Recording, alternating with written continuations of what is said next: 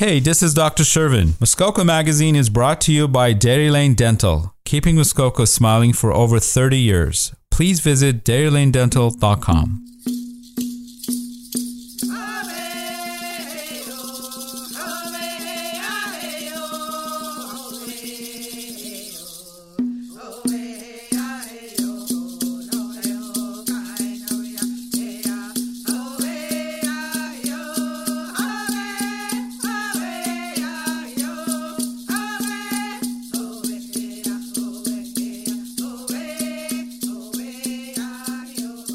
Hi. Today I want to share with you.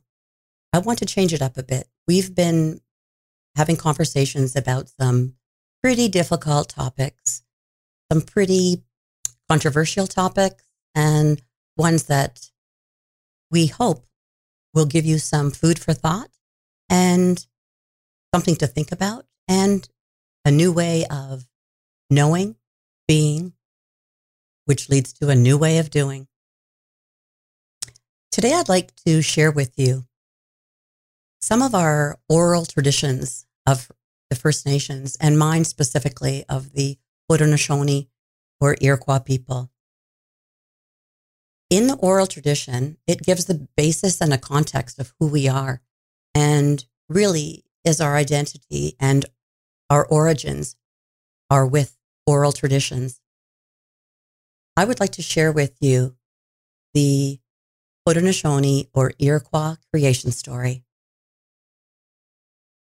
And it's not a once upon a time story.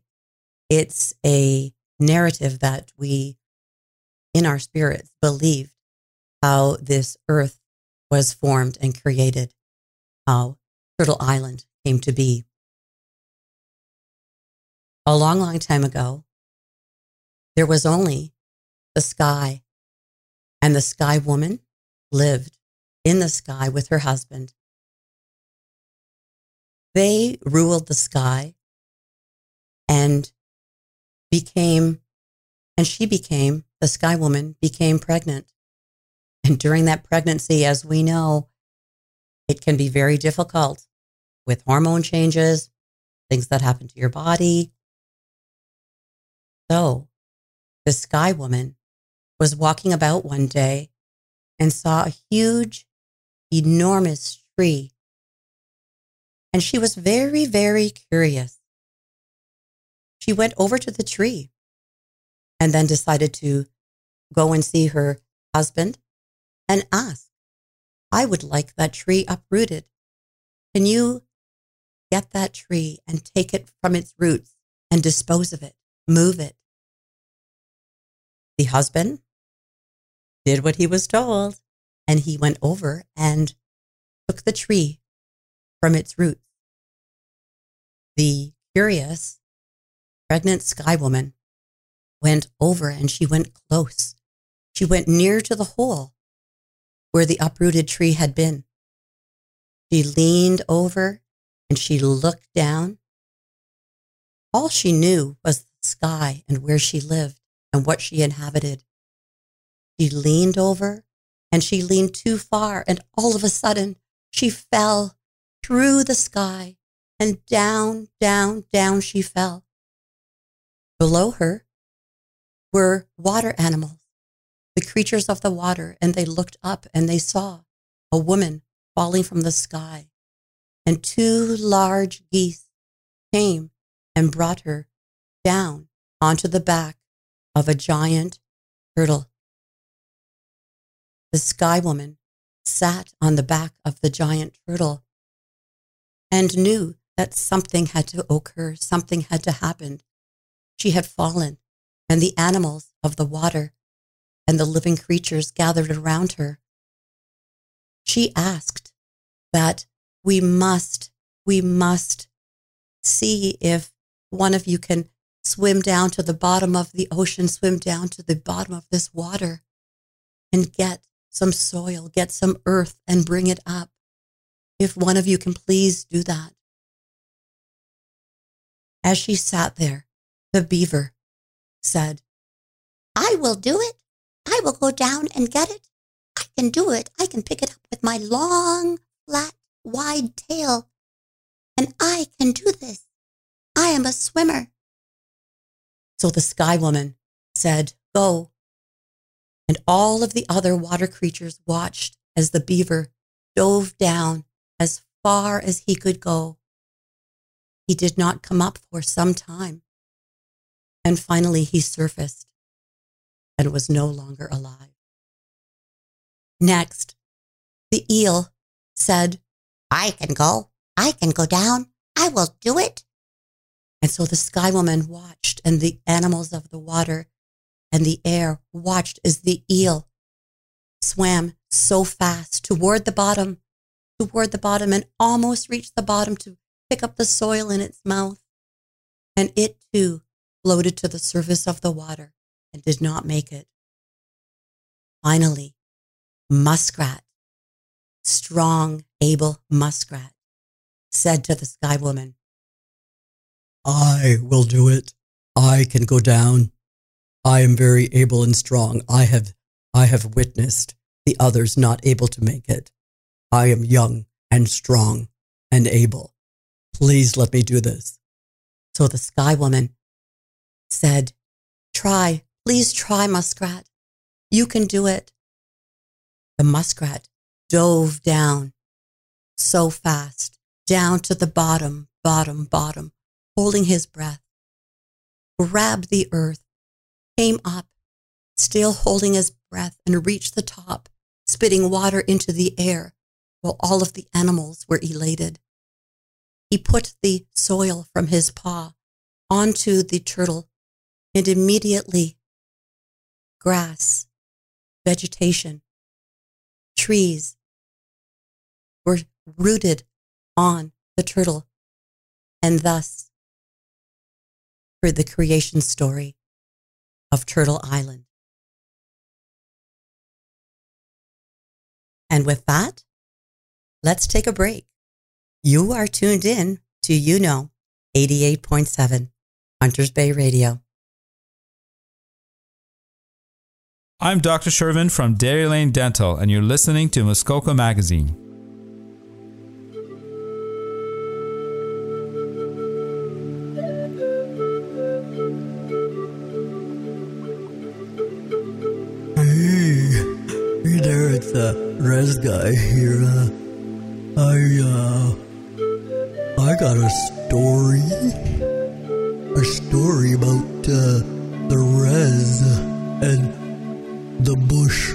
Like we like to call it, eh? The bush. And, uh, growing up there, I, uh, went out with my paw to catch a muskrat. Hear you talking about the muskrat? Eh? what the heck? They swim like a torpedo? And they're slippery buggers too, eh? Ah. My pa, he's catching a lot of those when I was a youngin' and uh, I was just standing there, eh, in that creek watching them. I was just getting wet doing nothing to help it. I said, Pa, I can't catch them. They're too fast. And uh, my pa just looked at me, eh, with uh, that, that look, that evil eye. Eh, eh, and uh, we go home and uh, my pa, he uh, skins them and he uh, boils them up, eh? And uh, hey, they tasted like chewing the seat of a toilet and they, they smelled like it too. and that was it. That was it for me and the muskrats after that, eh?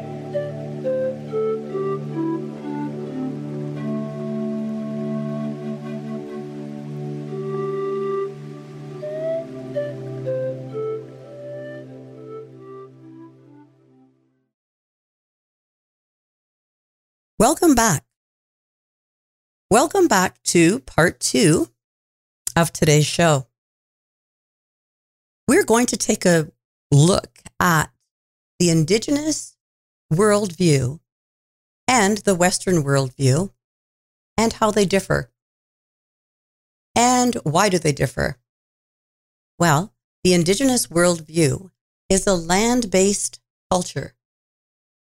And it is important to understand the difference as we move forward toward uh, truth and reconciliation.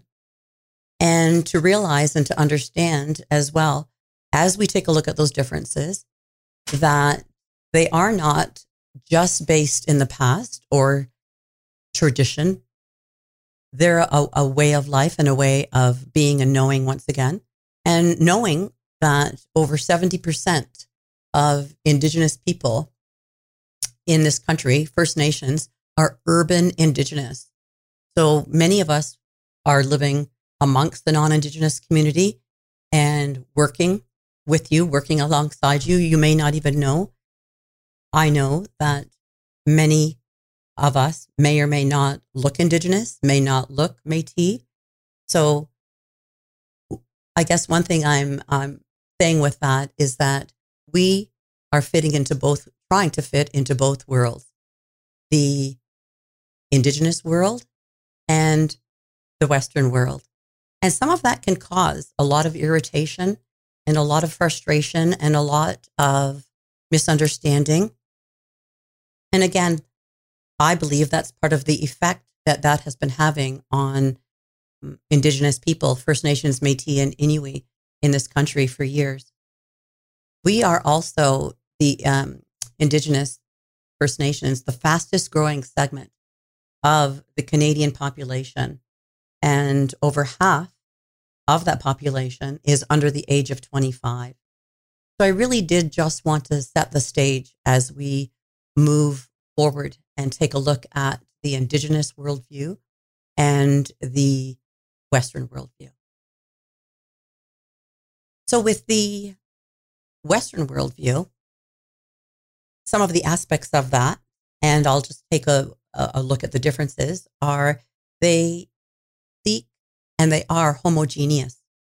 Whereas we look again at the Indigenous, we honor diversity and we have a holistic approach. So we take a look at the individual versus the homogeneous. So we we take a look as well at the aspect of that the Western worldview values individuality and that we value the sharing and the extended family. So, having gone to, just as, as an example, to Nunavut and visit there and to several fly in First Nations reserves, such as Attawapiskat, and Fort Albany. I have visited all of those.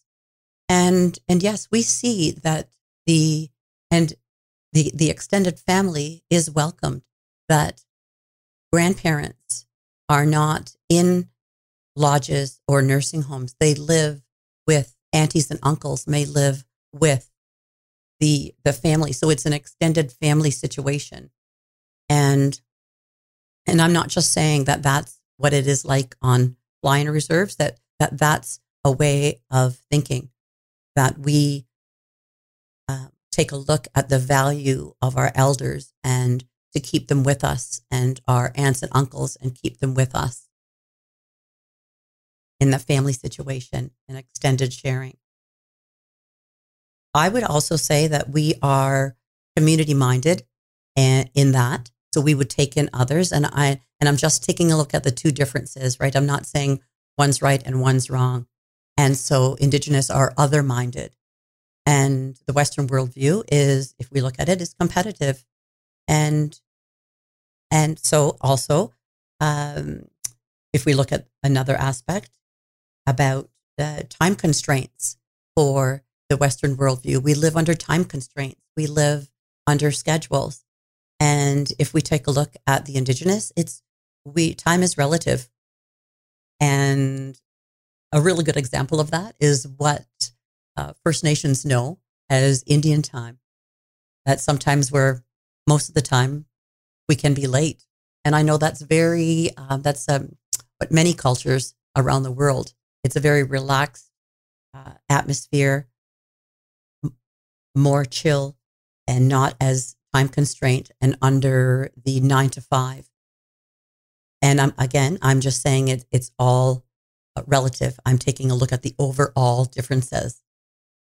If we take a look again, that the indigenous worldview is that it's a circular, it, it, it operates in a circle, and that we are part of a whole. A good example of that would be the um, medicine wheel and the seasons and how the seasons turn. And we are part of the whole. And if we take a look at the opposite, the Western worldview is linear and compartmentalize and segment. And that's how things work on that linear timetable. And with that, let's take a break. You're tuned in to 88.7 Hunters Bay Radio.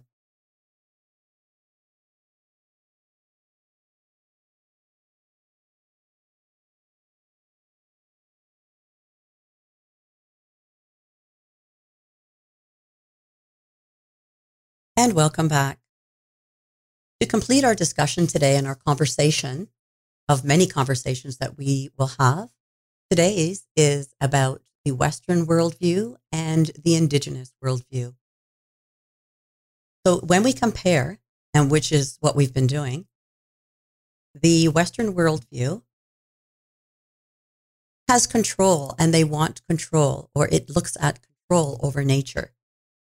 Whereas the indigenous view is a relationship with nature, and that relationship is a very spiritual, guided relationship. We don't seek to control nature or the environment, we seek to live with nature and with the environment. So, as you can see, all of these views that I've been sharing are in quite in opposition. And again, we would take a look at the view that human beings are the most important and the individual is the most important. Well, from an indigenous standpoint of worldview, we are not the most important. Community, other, and the environment comes before um, the individual. Next would be the worldview of for something to be believable, we must have scientific evidence. We must be able to prove and explain and that we have one truth and that there is one belief system, and that's the Western belief system. However, if we take a look at the indigenous worldview, that uh, it is a view that it's an experiential lifestyle, that we do not have to have proof for something to exist or to be, that we are all connected and that there is more than one truth. And that within those truths, that everything is related. Well, I hope that has given you some aspects of the worldview, the Western view, and the indigenous worldview. And again, I don't have all the answers, and I'm here to share. I am here as well in this evolution of learning the stages that we will go through together. And I just appreciate your time that you have given me. I am here to share as an Indigenous woman that lives in the Muskoka community. So once again, Nyawa. And that's a wrap. Next time in our upcoming conversations, we will be taking a look at the residential school system and the impact that that has had as well as the 60 scoop and other issues. This is Hunters Bay Radio 88.7 on Mohawk time.